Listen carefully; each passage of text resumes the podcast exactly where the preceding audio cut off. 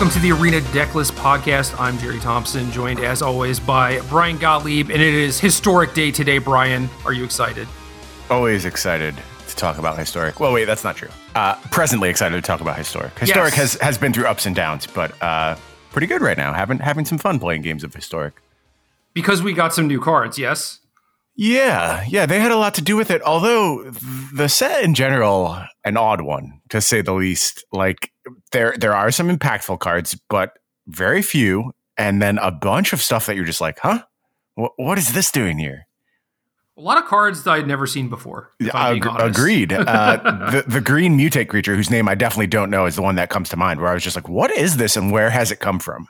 You mutate onto stuff and then you beast within their lands, I guess is the joke. Yep. Yeah, I, I built a deck around it. Like it was interesting. O- okay-ish, I would say. Um, it- it's a big body. It's a six-six. The mutate cost is four. You constrain your opponent's lands, and then in historic, you're able to do like ancient ziggurat, play all creatures. You have Umori as your companion, and then it's like rampaging ferocity. Oh, is that the right card? No, I'm thinking of the other one the, two Marauder. mana, yeah, make your stuff cheaper thing, and then you have Pollywog, Symbiote, and it's fine. It's like a, a fine tier 2.5 deck. So if that's the goal, mission mission accomplished. You created a tier 2.5 deck for some people to play. That is historic the format, tier 2.5. Yeah, kind of. In in some ways, it, it splits when you get to like the actual competitive events, and you see the small nucle- smaller nucleus of the same decks. But when you're playing on ladder, uh, the experience can be very diverse for sure. Correct. So I was mostly excited about Thraben Inspector because white as a color has really just not been fully present through even like a, a lot of the bigger events. Like there are some kind of like meme ish decks that exist with the various white creatures, but it hasn't really been a thing at the top levels. And white like the, the format has a lot of creature decks, right? It has had a lot of creature decks throughout the entirety. Like no matter what deck was actually the best deck at any given time, there was always something like Rakdos Sacrifice or Gruul or Elves or whatever. And just like the the white creature decks were never able to get past like that tier 2.5 level. And I think Thraben Inspector does a lot to help that. And we saw kind of the same thing in standard, where it was like you get Usher the Fallen, you get Reidane, and it really doesn't take a whole lot to push like a bunch of marginal creatures into the spotlight. I think that's a great assessment, and it has unfortunately not played out that way for me. I'm I'm curious about your experiences actually playing these Thraben Inspector decks because I was excited as you were. I, I like when I saw the anthology. This was actually the card I was most excited about. I'm like, this is going to unlock a bunch of stuff, but there's this level of ancillary value you need to squeeze out of it. Like it, it can't just be a one two that draws you a card. Like that's fine. It's it's almost acceptable, but for it to catapult a deck into the next level to be a tier one deck to really change the metagame, you've got to get some value out of that body. And and the best way to do it was always like crew this Smuggler's Copter. That was that was easy mode.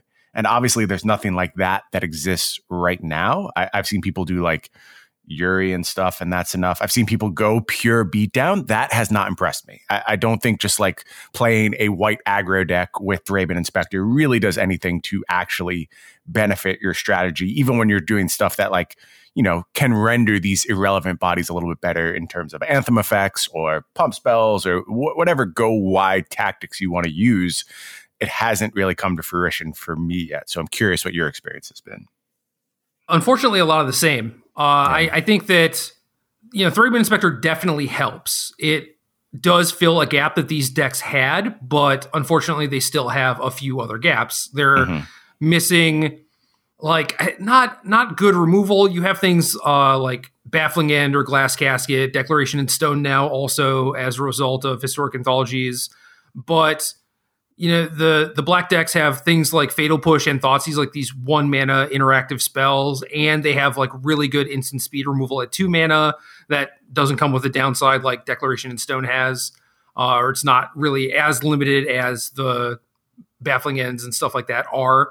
So it's still lacking a little bit and just i don't know man the, the black one drops are just so far and above what every other color has in this format where it's it's really difficult for me to be like okay I want to play an aggressive deck like is there a reason to get away from black mana? And unfortunately that doesn't really seem to be the case.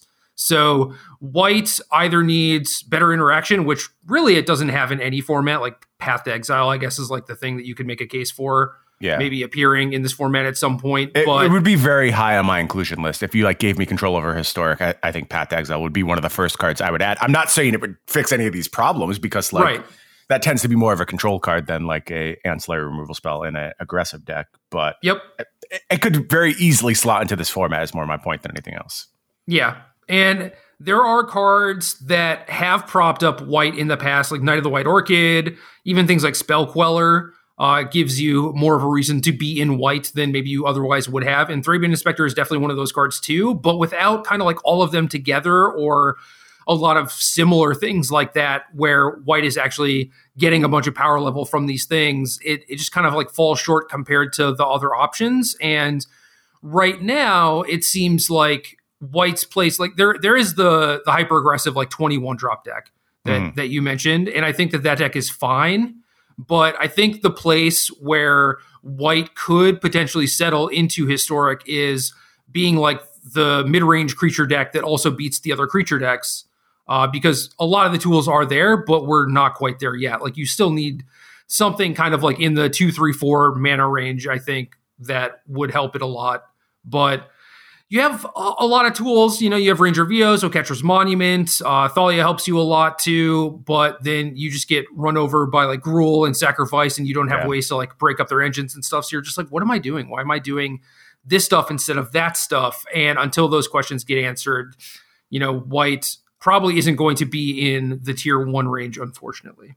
Yeah, the, the imbalance is so strange to me where cards like Thoughtseize and Fatal Push exist in one color, and then white is like, well, I guess we'll give you Declaration in Stone. And you're, you're just playing different games, different eras of magic. One is one of the all time premium discard spells, one is a stopgap that saw some play in standard. And either you unlock all the colors or you end up with a very strong incentive to go in a particular direction. And I, I do think there's a decent white deck out there. We're going to talk a little bit about that as we move through our show today. But you're right that nothing has really shined thus far. Dromoka's Command, Gideon, Ally of Zendikar. You know, these were things that kind of propped up white decks before, and we just don't have any of that. Yeah, you know, we'll see how historic continues to expand. Certainly, nobody knows the roadmap for this format. Uh, I, I sincerely mean that. I think nobody, including Wizards of the Coast, actually knows where this format is going. It's this random mishmash of things that is working against all expectations. So uh, that's not me trashing the format. I actually quite enjoy the format, but I, I don't think it has any real plan or purpose or end goal in mind. It's just going to continue to be a bunch of cards. And where things really got weird for me was where this Time Spiral remastered set exists and doesn't become part of historic because it seemed like it was sort of custom made to serve this base um, and to put some more money in pockets, but it's not doing that. It, it's doing something else in the paper space instead. So I, I have no clue where historic is going at this point, and I don't think anyone else does either. Yeah, I agree with that. So by far, the most impactful card from anthologies has been Death Shadow, and like I was surprised by how excited everyone seemed to be to build around this card, and maybe it was because it was really kind of like the only new card in the set that is very obviously powerful. So like everyone just mm-hmm. latched onto it and wanted to try the new thing. But like I don't remember this being there being this many Death Shadow fans out there. I think you identified the reason why. I think it's just there's there's not too much else to do here. And even like Thraben Inspector, mostly a support card. Like you you don't build an entire deck around the theme of Thraben Inspector for the most right. part. And Death Shadow very much demands you solve its puzzle. You have to understand exactly what you're trying to achieve with your deck. You have to understand how you're managing your life total, what styles of interaction are you supposed to play. All of those things matter so so much. So in a world where what we're doing is building decks as opposed to actually settling in for a tournament, which we're going to do this weekend for the first time, but have it up until this point. If the goal is just deck building, I completely understand why the focus is on Death Shadow because it presents the most interesting puzzle.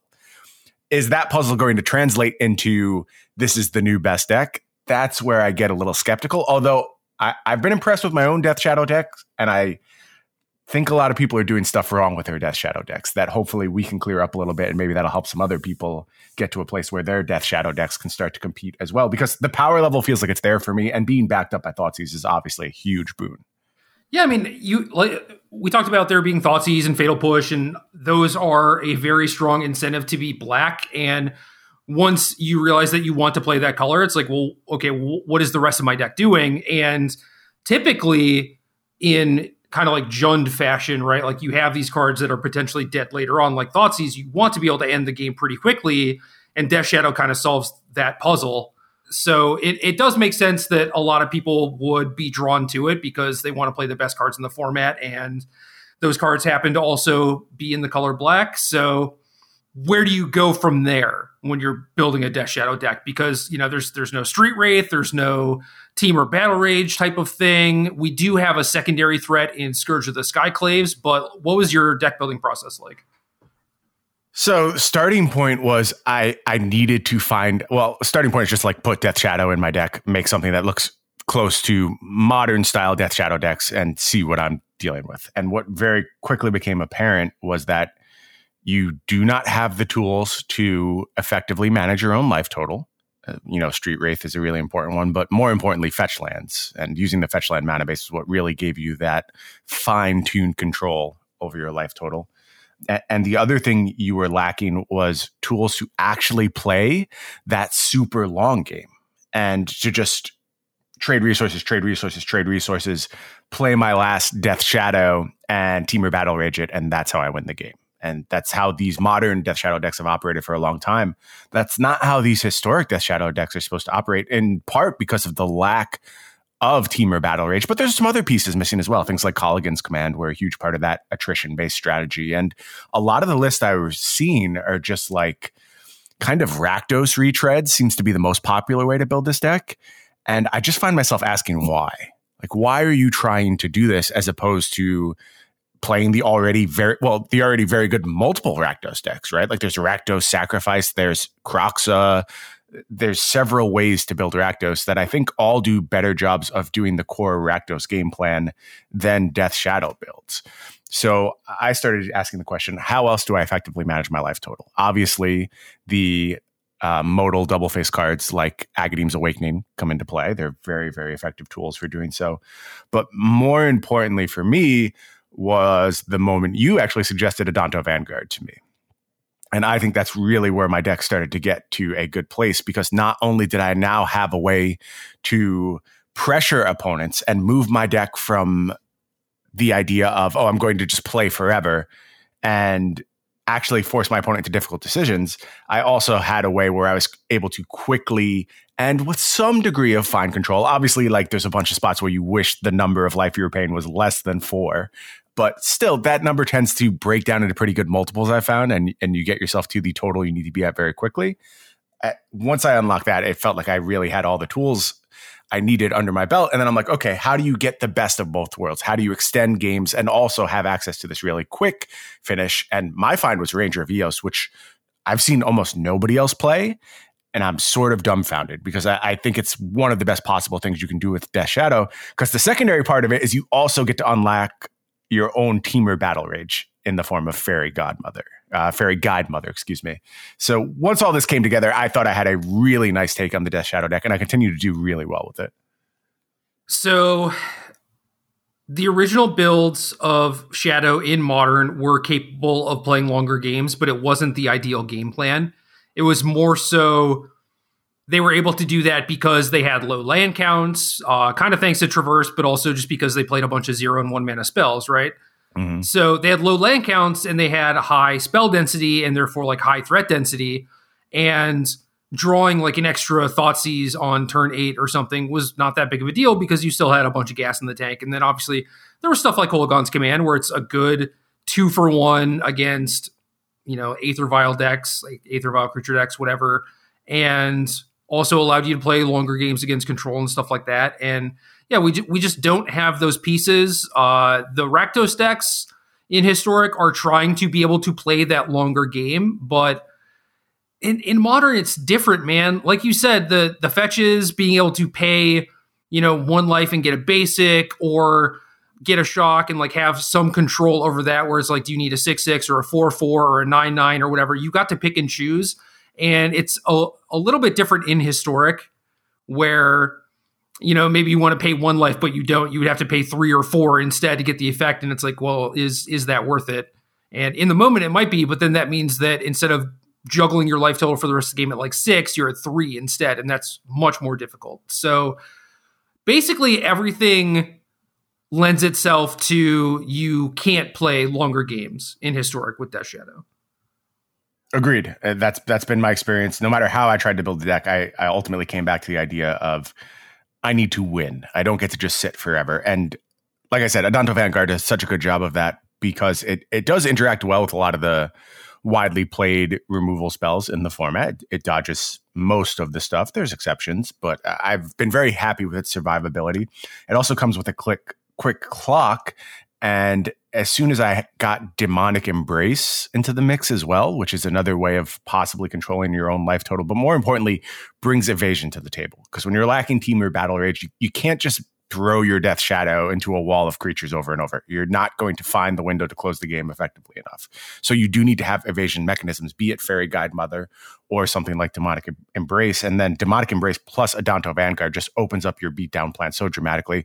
So I'm just winning a bunch of games on like turn five where my opponent doesn't have the appropriate answers, but also able to do the Death Shadow thing in part driven by the longevity of Ranger of Eos. Yeah, uh, it, it is worth noting for sure that the creature decks tend to go super wide because Collected Company is the best creature payoff card in the format, and the vast majority of creature decks are playing it. So the need for Temur, Temur Battle Rage in Modern has subsided, or like ebbed and flowed, I guess. You know, like subsided and then came back. But yep. yeah, you you just need it in Historic. I wanted to be able to build a deck where you didn't need it and just killed all their stuff and just played this long game, but the games do not really, yeah, those games don't work out. So for the Rakdos decks, playing like Dreadhorde Arcanist and Claim to Fame and stuff like that alongside Death Shadow, I just think that it's not a very good idea. I mean, you, you think about a lot of the games where the Rakdos deck wins against things like Gruul and Rakdos Sacrifice, it's usually at a high life to, or a low life total anyway. And you can't afford to just be like paying life to turn on your death shadows early because you're you're just eventually going to get chipped out by these decks. So if you're going to play Death Shadow, play it in a beatdown deck, which is very different from modern because you could do that in modern, but it, it was always better to just have Shadow instead of like I I wrote this article a while ago that was basically equating like some forms of like Tarmogoyf decks to Merfolk decks, right? Like you could play like three lords and have the effect of one Tarmogoyf. Uh, so instead, I I generally built decks with like Tarmogoyf and a bunch of like removal and interaction and stuff like that. And then there are the creature decks that would just have a pile of creatures because that's what they needed to build a relevant threat. Mm-hmm. And it's it's weird because now you're like, well, I have the Tarmogoyf but in order to actually win with the Tarmogoyf, I need a bunch of other like crappy creatures too. But like that is just what you have to do based on what the format looks like. I think so. I, I think that's it's a little bit unintuitive. Uh, like you said, there are some tensions there, but it's just the conclusion I've reached. And doing the doing the Rakdos approach, I've just couldn't shake this. It wasn't like I would lose consistently or the deck wasn't good. It just felt like I was winning on the back of something else. Like I hadn't made a Death Shadow deck. I was just kind of leveraging the good Rakdos cards, which get better in other shells. They don't need Death Shadow around them. Whereas there is a way to actually leverage Death Shadow present in the format. Yeah. So I I suggested Adanto Vanguard to you, and if if I remember correctly, I also said I'm pretty sure it's not good. You were wrong. you were yeah. incorrect. It, it is great so the the reason why I thought it was not good was that I didn't think that like the creature heavy like Death Shadow stuff was going to make sense. But yeah, after like actually playing games and stuff, it does make a lot of sense. And I mean, I, I guess we should talk about Scourge too because this fits into a lot of it. Where like Scourge of the Skyclaves, we talked about this in modern episodes where you need you, you can't just like rely on your opponent to like deal themselves damage. So what you need is a one drop that is almost certainly going to get in for at least a point, and usually that means haste. Traditionally, haste, that is yeah. haste. Yeah. So monastery Swiftspear, like you could lightning bolt your opponent, like that worked in a pinch too. If you knew that you're up against a combo deck or something like that. Bomat Courier is one that I think is fine based on the lower power level of historic, but because of the fact that there are so many creature decks and like it doesn't brawl very well, it's really unreliable uh, in its ability to actually like get in that point of damage and you know, all, all, the all the creature decks aren't loaded up on shocklands, and they're not necessarily like playing Death Shadow and stuff like that, right? So there's no actual guarantee that your Scourge is going to be live. Yeah, and it just underwhelmed me so much in the games I was playing. And I started with high numbers of Scourge because you're just like, oh yeah, more Death Shadows. Obviously, this is what I want. Just not an impressive card with when you don't have the proper support stuff. I'm, I'm not saying it's a bad card overall. I'm saying in the historic format where you're trying to build without those typical reach elements or the hasty creatures, it wasn't working for me. And, and my deck, you know, it's not like Death Shadow is the only one drop in my deck. I have Knight of the Ebon Legion as well. So there, there are ways to force that damage early. They're just not reliable enough. They're not fast enough. And it was leading to me having Scourge of the Skyclaves that I just couldn't leverage well enough in my games. And I think that you can you can bear having some number of cards that aren't going to be live immediately in your hand. Like that's completely fine. You are signing up for that with things like Death Shadow. But where you cross into like two cards that you can't leverage right away, three cards that you can't leverage right away, you start having some problems. So my current list only has one copy of Scourge of the Skyclaves. I think you need to ask yourself very carefully am I routinely doing this early damage? Do I have mechanisms to ensure that's on the table every single game, be it shock, be it some hasty creature? And I think people are playing too many copies of the card without having access to those type of mechanisms. Yeah, so I, have seen some mono blacklists that have, you know, Knight of the Ebon Legion, of course, and then things like Dread Wanderer and uh, the other the other one drop. What's the other one drop? It's on the tip of my brain and it's not coming out. It's so close, Jerry. So close. Gutter Bones. That's the one. Thank you. There you go. Yeah. I, I want it to be Blood Soak Champion because that card's like actually good, but it's not in the format. No, you get Gutter Bones instead.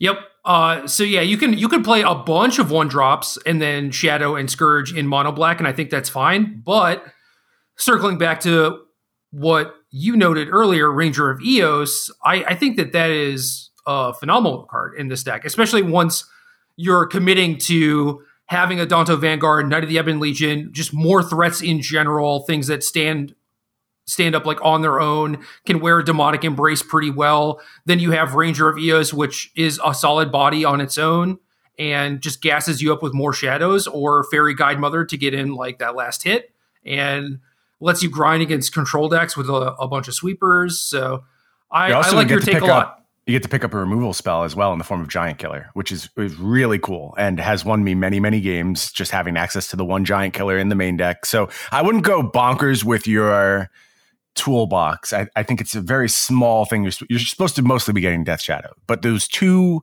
one ofs that I'm playing in my list right now, the one of Faerie Guidemother and the one of Giant Killer, have been useful in spades, and I, I wouldn't cut either one. Yeah, no, I definitely agree with that. There's obviously a lot of temptation to go super deep down the rabbit hole like maybe in this situation i want this or this but it, realistically i mean if you get death shadow and one of those two utility creatures or just two shadows wh- what else do you really need yeah i i flirted with like Mikaeus the lunarch is a card you can get uh, there's like Stone Coil Serpent and uh, ultimately it was just like i don't need these I, I have good options these are ancillary and a little silly and i'd rather just use the at the stage where I'm able to make a large Mikaeus or a large Stone Coil Serpent, I probably just want to play two Death Shadows on that turn instead. So, yep, agreed. Yeah, so white black kind of ended up coming together. Uh, I know that you started with Thraben Inspector and Skyclave Apparition, and Apparition is one of those cards that I would like to get into the deck if possible, mostly because people are playing a, a lot of Death Shadows, and I don't know if that's going to hold up over time because I would almost certainly expect a lot of people to like play these Rakdos decks and then just eventually realize that it's a bad version of the old Rakdos deck. Mm-hmm. But uh, certainly right now, when we're in Death Shadowland, Skyclave Apparition is very nice. It would be nice. I, I think there's two strikes against it in my particular list. The first being like you're leaning aggressive. So if you're playing a more reactive card. Not to say that's like Skyclave Apparition can't clear the way, but it definitely leans more towards the controlling side of the spectrum, I would say, than being an actual aggressive card. So in those instances, I'd rather just have something aggressive. But the bigger problem is that I wanted to play Castle Locthwain. And I don't think you can actually build your mana base in such a way where you have reliable access to the double white you need on turn three, and you still get to play Castle Locthwain because you're required to play way more plains at that point. My current list is one plain, six swamps. So, and then of course there's the four godless shrines on top of that. So I have a good chance of playing my Castle Locthwains on top. But if you if you just have like three swamps in your deck and you're trying to play Castle Locthwain, good luck. You're just in for a nightmare. I've seen that a lot already, and I don't like it. I I think that that's also just very very awkward, and you're you're priced into playing four Agadeem's Awakenings mm-hmm. just straight up. So uh, you're you're gonna have to do that, and you have to take Castle into account. How good is Castle actually? Because you're playing all of the black disruption and cheap interaction and stuff like that, and it seems like okay, you go hellbent or pretty close to it. You activate Castle, like that's kind of the dream scenario for a lot of these black decks, and it comes at a relatively low opportunity cost but then you also think about how you're trying to get down to, you know, like eight or six life and how many times can you actually activate the castle anyway? You know, it's just, it's kind of weird to me. What Castle has done more for me than actually just doing that grindy thing where it like draws me a bunch of cards is just hit me for like five or six in a crucial spot and make my Death Shadow very large, which is not what I expected to get from the card. But as soon as I had access to that, the thought of playing without it was troubling to me because it just created so many scenarios where like blocking wasn't possible for my opponent and the the card certainly matters. Like I, am not saying I've never been in the hellbent situation and like you're searching for a Ranger of Eos, but in my list, which is playing for a Ranger of Eos, that's generally how things go. Like you use your early resources, you play Ranger of Eos, and now your grip is full ish again, and you're not out of stuff to do. So so I could see certainly getting away from like the two copies I'm presently playing and just playing one. But that scenario has been very important for me. Just really aggressive management of my life total and just I guess it's not uncertainty, but another thing that my opponents have to account for when they're already making very difficult life total management decisions against me. Yeah, no, I, I could see that. I, if if nothing else, you know, if you have a couple Death Shadows attacking, you have this threat of hitting yourself for four and making those things lethal. So then maybe they have to chump block a little bit earlier than they would have to. And yep. I can certainly imagine games too where it's like if you don't draw Danto Vanguard, you don't draw Agadeem's Awakening. You know, it's it's really difficult to actually get yourself into a position where the shadows are at a relevant size too. Absolutely. It, it, comes up way more than I thought it would at first. And one of the concessions I had to make was just playing more copies of Feed the Swarm. And then as I played more Feed the Swarm, I'm like, oh, I just want Feed the Swarm.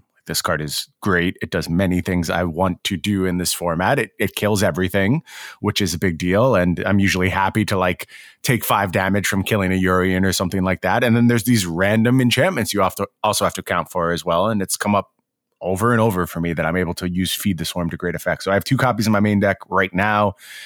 I don't think three is unreasonable, honestly. And I, I like I have a split of two Feed the Swarm, a Heartless Act. I might just play three Feed the Swarm. It's really been excellent. Yeah, uh, it gets a lot easier to do that too when you are leaning into the aggressive aspect. Correct. Uh, you're, you're like, I'm the beatdown in a lot of instances. So then the life that you're paying doesn't actually bite you all that much versus something like Rakdos that's far more passive and the life that you're paying actually does matter.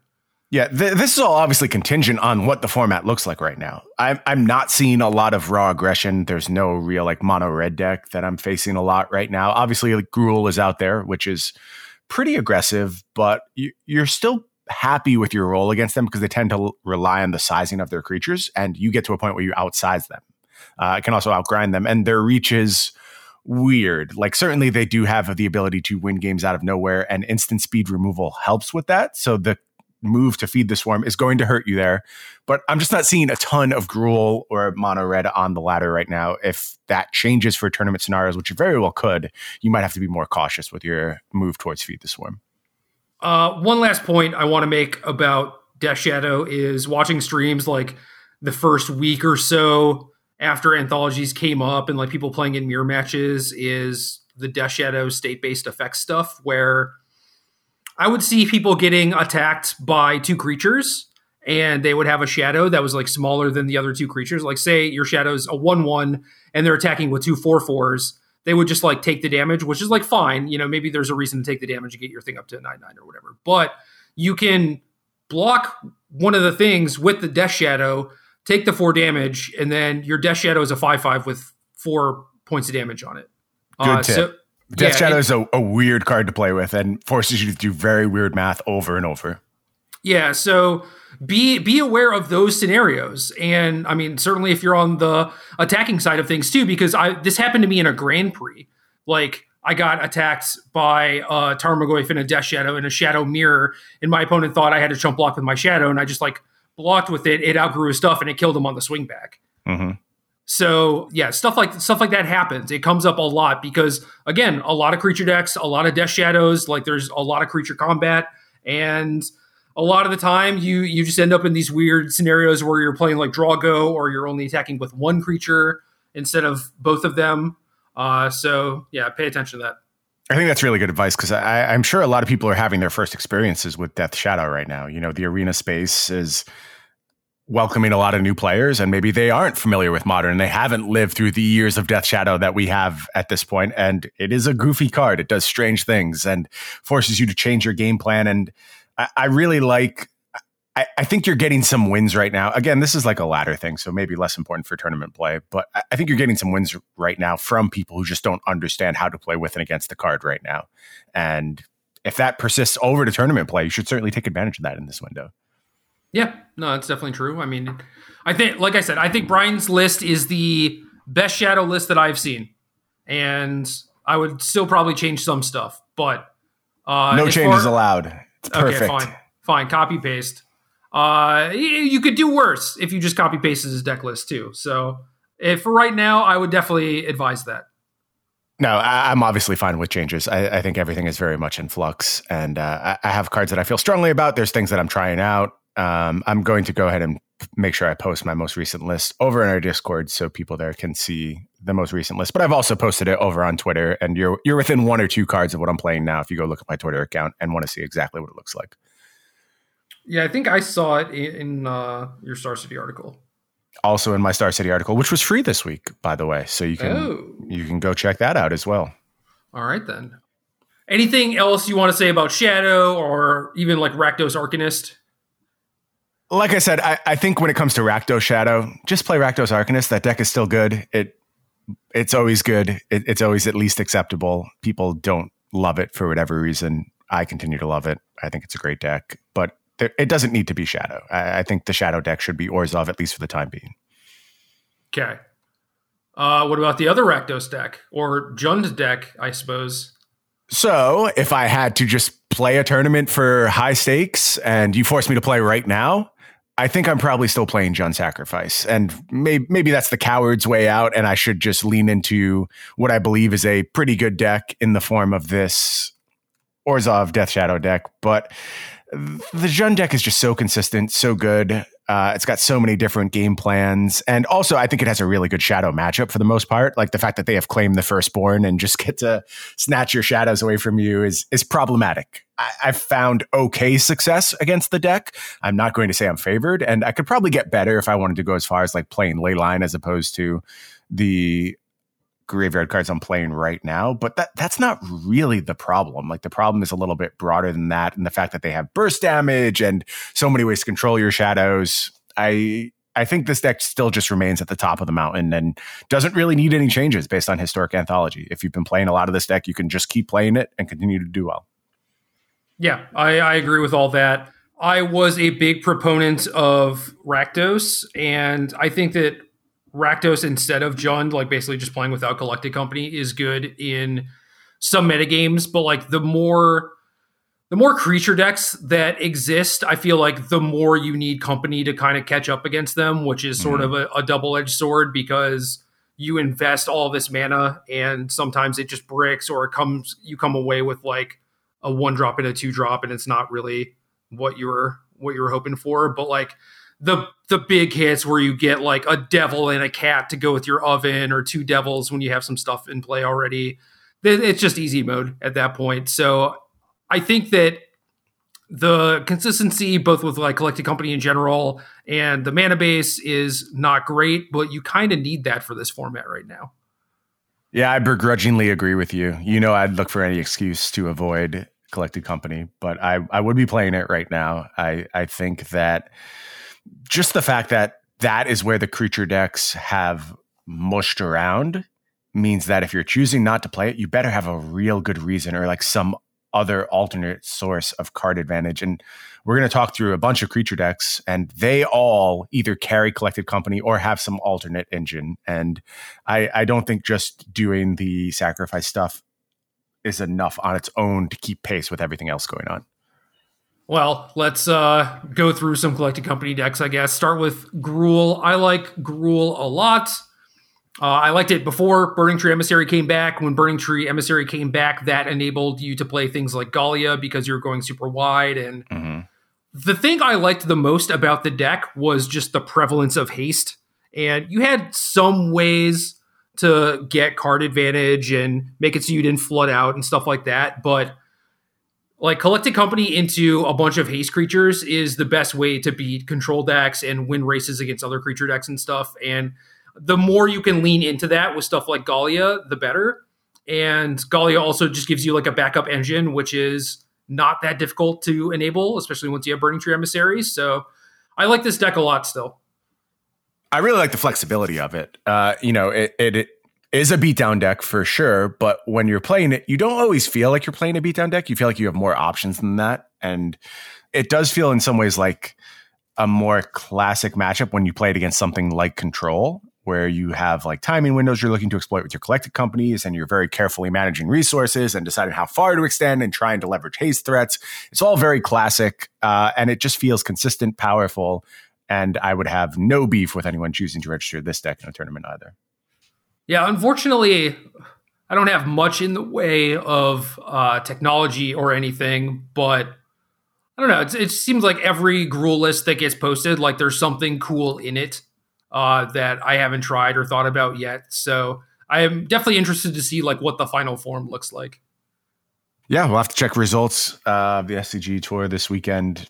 Certainly, this is. Uh, uh, we went looking for other historic events that we could maybe pluck some data from. Uh, they're they're not really there right now, and it certainly needs some type of event to bring the format together. Although I just found out. Well, I found out two things. First, there is a pro tour coming up in a couple weeks. I wrote in my article that like there's no more big standard events I was wrong. There's just a Pro Tour, which shows you how much attention I played it. I pay to that these days.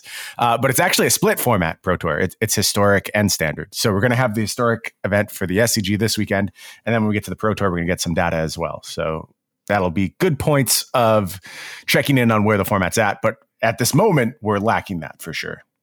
Yeah, I'm, I'm stoked for that because dude i keep trying to check on these magic online deck lists those have been down for gone uh, oh yeah, a little over a week now, and there's not a historic queue on there, and obviously looking at like the arena historic deck list is not Waste not very realistic. Yeah, and so like there there are some tournaments that are happening, and it's always nice to get those results. Uh, this is this is one of the instances that uh, just led to us founding the Twitter account. You know, where people send us deck lists and we retweet them and stuff because there wasn't a lot of information out in on standard stuff. And now I feel the same way about historic. So we're, I mean, we're retweeting those deck lists, but we need more. Send us your historic decks.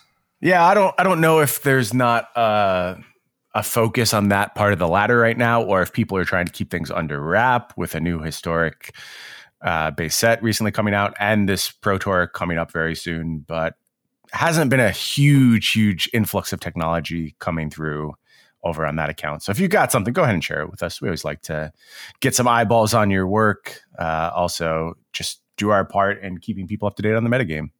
There are always people out there who want the clout, you know?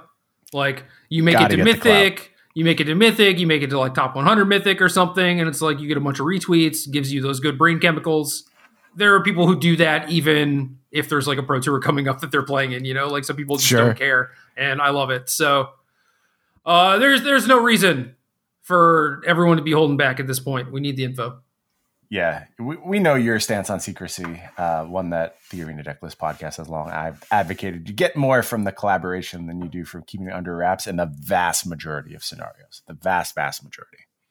Yeah, and uh, one of the deck lists that kind of took off because of Twitter is this Angels deck, and it just seems like every set had an angel card in it for like the last two or three years, and now we're finally at a point where you can build a reasonable deck. So Uh, first, there was Selesnya Angels with Collected Company, and then there was Bant splashing for Linvala. I think Selesnya is much better, but you have like Soul Warden, Speaker of the Heavens, Righteous Valkyrie, Bishop of Wings, uh, Resplendent Angel is definitely the card that you know has the most mileage in the deck. But like, there's a lot of powerful cards, and this deck is actually pretty good and does a good job at being the bigger creature deck.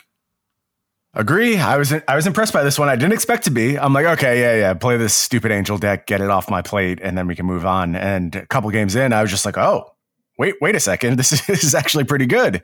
And uh, using youthful Valkyrie to glue the deck together was not something I thought we'd see, but that card's fine. And there's a weird quasi combo ish element that sometimes takes off with things like Bishop of Wings and Speaker of Heavens, where you're able to get real wide.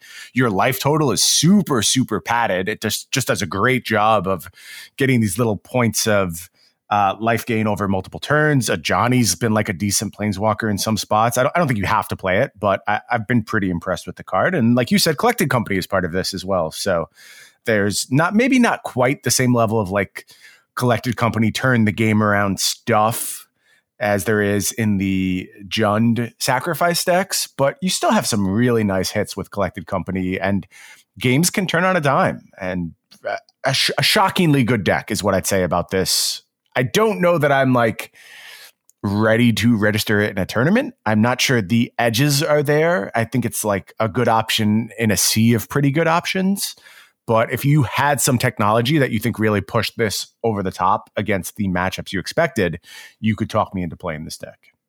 From my matches with this deck, one of the biggest issues I had was not not really like flooding out, but just kind of like running out of stuff to do. And I didn't really know if there was a good way to fix that. Like, uh, should I put like some Secluded Steppes in my mana base or something? Like, I don't know if that actually solves the problem. So I'm I'm looking to solve that first and foremost, and also just monitoring the format to make sure that it doesn't become like accidentally hostile towards it. But I don't know. Yeah, for the most part, it, it looks pretty solid and uh, originally probably started as a meme deck, but here we are. If this deck picked up a Horizon Canopy, it would it would be a whole different ballgame. Yes. It'd be such a huge ad for this deck. Uh, yeah. Obviously, this is very wishful thinking, but you know, m- maybe someday those cards come to historic. Keep it in mind this is exactly the deck that benefits from just getting a little bit more utility out of its mana base. Yep. Uh, Goblins doesn't have Collected Company, does have Muxus, does have uh, a way to gain a very, very sizable advantage.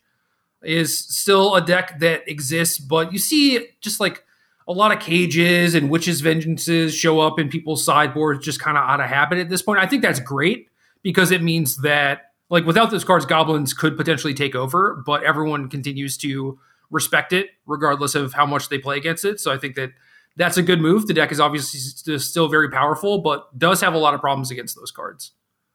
It feels like the. I agree that most deck lists I see still seem to have those cards by default, but we're right on that border where people are going, eh, do I really need this card? Maybe I could play two Witches Vengeance I know. instead of three Witch. I mean, I mean, I'm doing it. That's why I'm telling you, like, these conversations are starting to happen. And as soon as that happens, Goblins is poised for a breakout week. But I do think it's a deck that has to choose its spots in the metagame very carefully. I could see that we're on the cusp of that spot, possibly, but maybe it's still a week away. Maybe it's like going to be the best deck for the Pro Tour again because people want to do flashy, exciting things, and Goblins is kind of boring, and we know it. But if you don't prepare for it, it'll beat your brains in. So, yeah, it's kind of like the nightmare for Shadow too, because you have a lot of stupid creatures that are fairly expendable, and when it comes down to it, you know, you have the chump blockers needed to survive, and yeah, you takes, really have to get into the air against goblins, so you have no chance. Yeah. And all it really takes is just one top deck like Matron or, or Muxus or something like that to get you back in the game.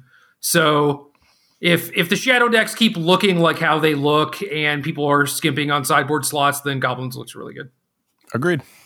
Uh, what about elves? Another collected company deck, another deck that has gotten a lot of uh, pickups as of late, but I don't know, it still still kind of like feels like meme status, but some people are doing really well with it. Worse goblins, I think. That's that's just where I fall on it. It's doing a lot of similar stuff, and I I don't really see an edge for it. I think Goblins does its thing more consistently. Elves doesn't really beat down with the fervor that I would like it to have for me to consider it as an option above the Goblins deck because it, it doesn't have its Muxus. It, it has Collected Company instead. And Muxus is just easy mode. So I, I'm not in on elves right now. I I do think like the pieces are decent. I just think it's a little bit invalidated by other options out there. See, I think that elves having a better backup plan is something that's in its favor, where it does it does beat down pretty well, whereas goblins does not. I guess it doesn't beat down well enough for me to be sold on the idea that it's actually a real backup plan. Like it, it can do it, but are you really winning games through that goal all that often? And what matchups are they swinging for you? Like that's the bigger question. Where where did you find an edge because you're able to get this beat down plan? I think it's all just other creature decks. Okay. look, I haven't played with elves. I've played against it, and I've mostly smushed it, and haven't felt really all that pressured in doing so. But that's a very one-sided experience that could be based on the decks I'm playing and you know playing against improperly built elves decks. So if you've got a reason where you think this deck can bring something new to the table, I'm all for hearing it. I just haven't seen it myself yet. Okay. Uh, I mean, I so I think that you've been around long enough. I've been around long enough.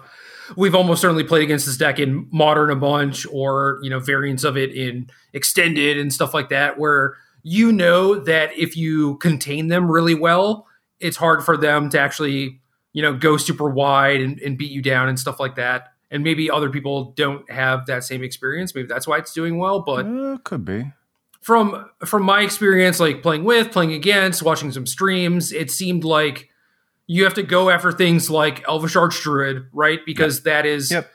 that's the the power spike card in the deck. But then that opens the door for what's what's the new the Kaldheim card that like makes mm-hmm. tokens, mm. Warmaster or something. Yeah, something like that.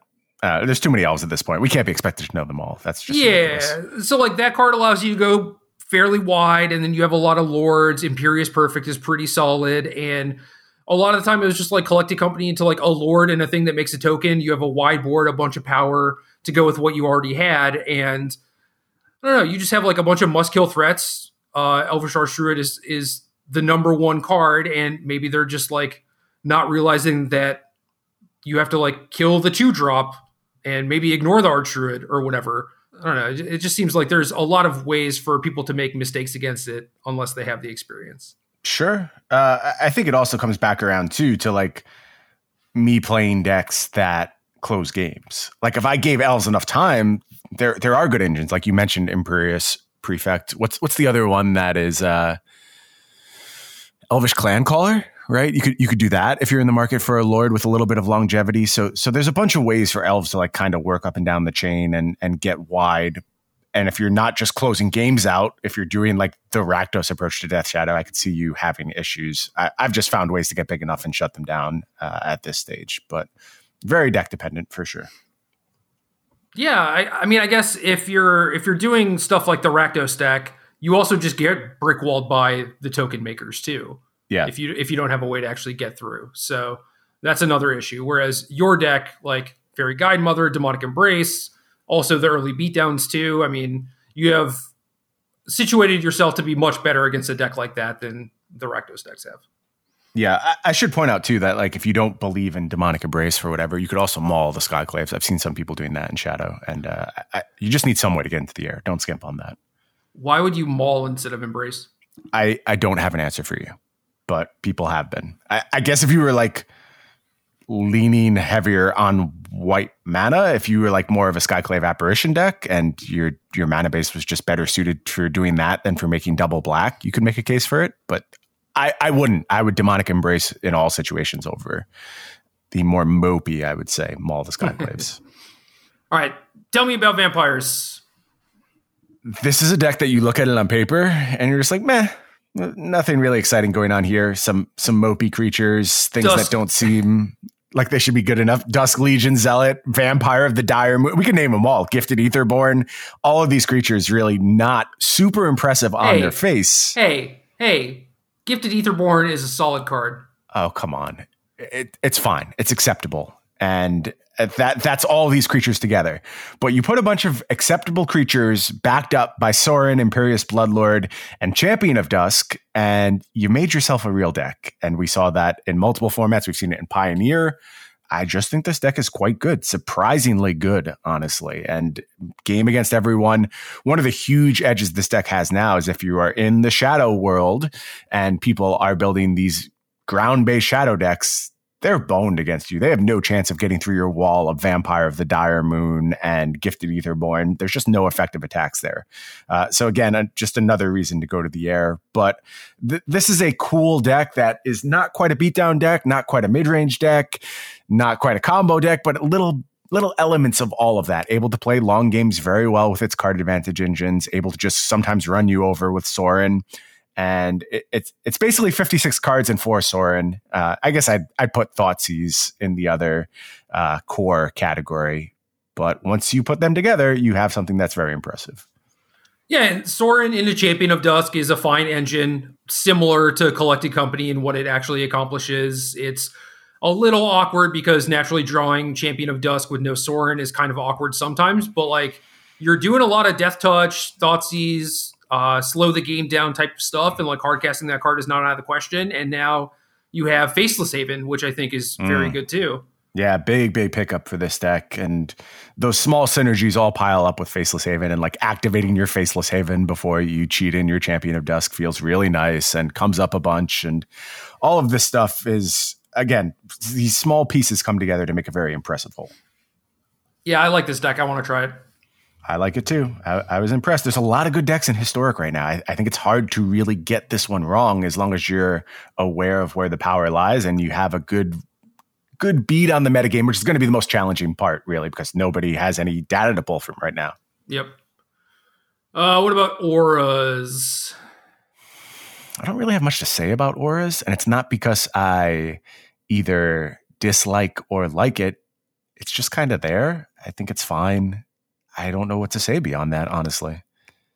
I feel mostly the same. It is interesting in that, in theory, it should have a pretty good game plan against aggro where, you know, you just build like one big thing. Maybe you have some lifelink in there, some evasion to win races, but it's it's a little bit on the clunky side and if your draw isn't like super perfect or they kill your first two drop i think you just fall behind a little bit too much and there's no real coming back from that. Yeah it's it's lacking some of the engine-ness of a typical historic deck. Like obviously you do your Lurrus stuff and there, there's other small synergies but none of them feel quite as big as what the other decks are doing. So you you do need to have i guess a good game plan axis to go on and you, you need to be confident that just like making this one big stupid life linky thing is going to be good enough and hard, hard read to make right now given the uncertainty surrounding the metagame. So we have a lot of creature decks. Like i, I guess that's to be expected once all the combo decks are banned and now Uro's banned and uh, you know, like there are Sultai lists out there, but obviously they lost a, a lot of punch, a lot of power and Azorius Control is basically like the only non-creature deck on this list that seems like popular and good and it's just the best wrath of god deck right? Mm-hmm. and you would think that that is the exact place that you would want to go in a format full of creature decks. Makes sense to me and these decks look fine. They, they do some weird stuff in terms of like the main deck hate cards. Like you see a lot of Authority of the Consuls in the main deck. You see a lot of Grafdigger's Cage in the main deck. I, am more on board with Grafdigger's Cage than Authority, but they they do do these weird things. So I wonder. We talked a little bit last week about like Valakut Awakening and its role in enabling you to play cards like that that are very modal and sometimes, quite frankly, dead. Uh, I, I wonder if there's a Jeskai look at this that could do more with a little bit more hand filtering, a little bit more not having to play through these dead cards. Because for me, the games I've played with Azorius Control, where I really question the deck, is when I'm stuck with these dead cards. Because I do think they're necessary to some extent. Like you just can't hang against other decks in the format if you don't have some way of interacting with this weird engine thing they do. But you also just get buried sometimes and your draws don't come together. And I, I want to find a way to fix that a little bit more. So Jeskai has me interested, but the stock Azorius control lists, they're fine. They're they're cognizant of the format, is what I would say, and they're built in a way to address the things that the other decks in the format can do. I think that that's sort of true, but then you also see a bunch of lists with like eight three mana counter spells and stuff like that, and that that just doesn't really cut it for me. Like if you were cognizant of what was going on in the format, you wouldn't have that much clunky interaction. You know, like you don't necessarily have to beat up on other control matchups in 60% of your matches. You know, it's like the the format is very much about creature decks. I would be focusing on beating those first and then fixing your other problems later. Oh, maybe you already do, right? Uh, like that's certainly a possibility where you just already have your creature matchups pinned down and you can afford to go that route. I, I don't think it is, but I, I'm, I'm trying to put together a theoretical basis why you would build in such fashion. I, I think it's just like people focusing on trying to cover every single base imaginable without looking at what the format actually looks like and just being like, oh, I just need to build a creature hate deck and I'll be mm. okay. Like the like the nine lives prison deck, for example, would be like more more likely something that I would lean towards playing than Azorius if the format continues to look exactly like this. But I think that you can do things with Azorius where it's like play an extra spot removal spell, play an extra sweeper, maybe cut down on some of the counter magic, and then focus on those things in the post board games like Dovin's Veto and more card drawing and stuff like that. But when when you're forced to main deck stuff like Authority of the Consuls, which is it's like okay against Gruul and Sacrifice, like some of the creature decks, but you're not you're not beating up on mono red. Like mono red's not really a deck in this format, right? So like why yeah. why that card specifically? And it's like my creature matchups are so bad because I have all of these clunky cards in my deck that I need something that really pulls its weight and really slows them down because otherwise I'm not going to have a chance. Like that's what that says to me. That one is weird to me. I, I get the Grafdigger's Cage way more than I get the authorities. Uh, I, I would love to see you take a shot at building the control decks in this format. I, I think they're an interesting puzzle and one that I haven't really focused on, surprisingly, because that's where I tend to go, just because I think they were so hard answered by the Uro decks for so long. There was no real reason to invest time in making Azorius control good. Uh, when I was playing Azorius control, it was like at the release of Pact Negation and doing Gideon stuff, which I was pretty on board with. I thought that was very powerful, and I'm I'm surprised nobody's really looked at that again uh, in the post Uro era. Yeah, it's it's harder because if it doesn't come together, then again you're stuck with like all these clunky cards. And Gideon, it you know, Gideon is fine when it's not being attacked, you know. But like when people are going pretty wide and attacking like I guess yeah, like forces them to overextend into your sweeper or whatever. But right, I mean realistically, they don't have to extend that much, and then you're just like down a Gideon, all your packs suck, etc. You just kind of like spirals out of control. Like I, I would just build a more normal deck, but just lean into beating up on the creature decks. And maybe that means playing like Baneslayer or Dream Trawler or something mm. along those lines because, yeah, the black decks have some removal. You know, like some of your decks have Murderous Rider in them, but like a lot of the removal is also Fatal Push. So yep. things like that might just be unkillable and you might just have a, a free win against a lot of these decks. All right, that's your homework assignment for this week. Bring me back a Azorius control list that you like I, I would like to see where your head's at as far as that goes. Yeah, I can do that. Uh, I forget what card came out when I started building blue white control decks the first time, but it was like going through maybe if something like got banned too, where you just get to go through like the laundry list of available blue white control cards. And it's mm. just like, oh, is Mindstone good? Is Sphinx's Revelation good? Like, what's my win condition? Blah, blah, blah. And I did that. I did a, a lot of that like work. So I feel like I could hammer it out in a day or two. Good, good. I look forward to that. In the meantime, I'll be playing some 50 minute games on MTG Arena. Enjoy those. Uh, that's kind of how it goes. Hopefully, my computer doesn't overheat and explode. Yeah, there's been weird arena stuff going on all week where uh, it, it, not only do you have to deal with the usual exploding stuff, but also just like my text disappears all the time and sometimes it just becomes non-responsive so uh, it, it's unfortunate that at a moment where I'm, I'm pretty interested in the format things have gotten a little rough from the technical side of things yeah, it's it's not great, but I mean, whenever a new release happens, inevitably, like there are server issues and people get locked out and yep. stuff like that. So I don't know. They're they're still working through stuff, but the one thing that never happened to me was when like the cards got super huge. or like the the mana symbols like floated off the cards and stuff. That just I've never had, happened. I've had that. I've had the wrong mana symbols show up where like cards just decide to change their color arbitrarily. That's usually accompanied by the absence of text uh, Okay. when they do that. So uh, as soon as this program's out of beta, though, it's going to be sweet. I'm telling you. Yeah, Do you think once it's out of beta, they'll fix the economy too? I'm sure it, it's all coming together slowly but surely. Game.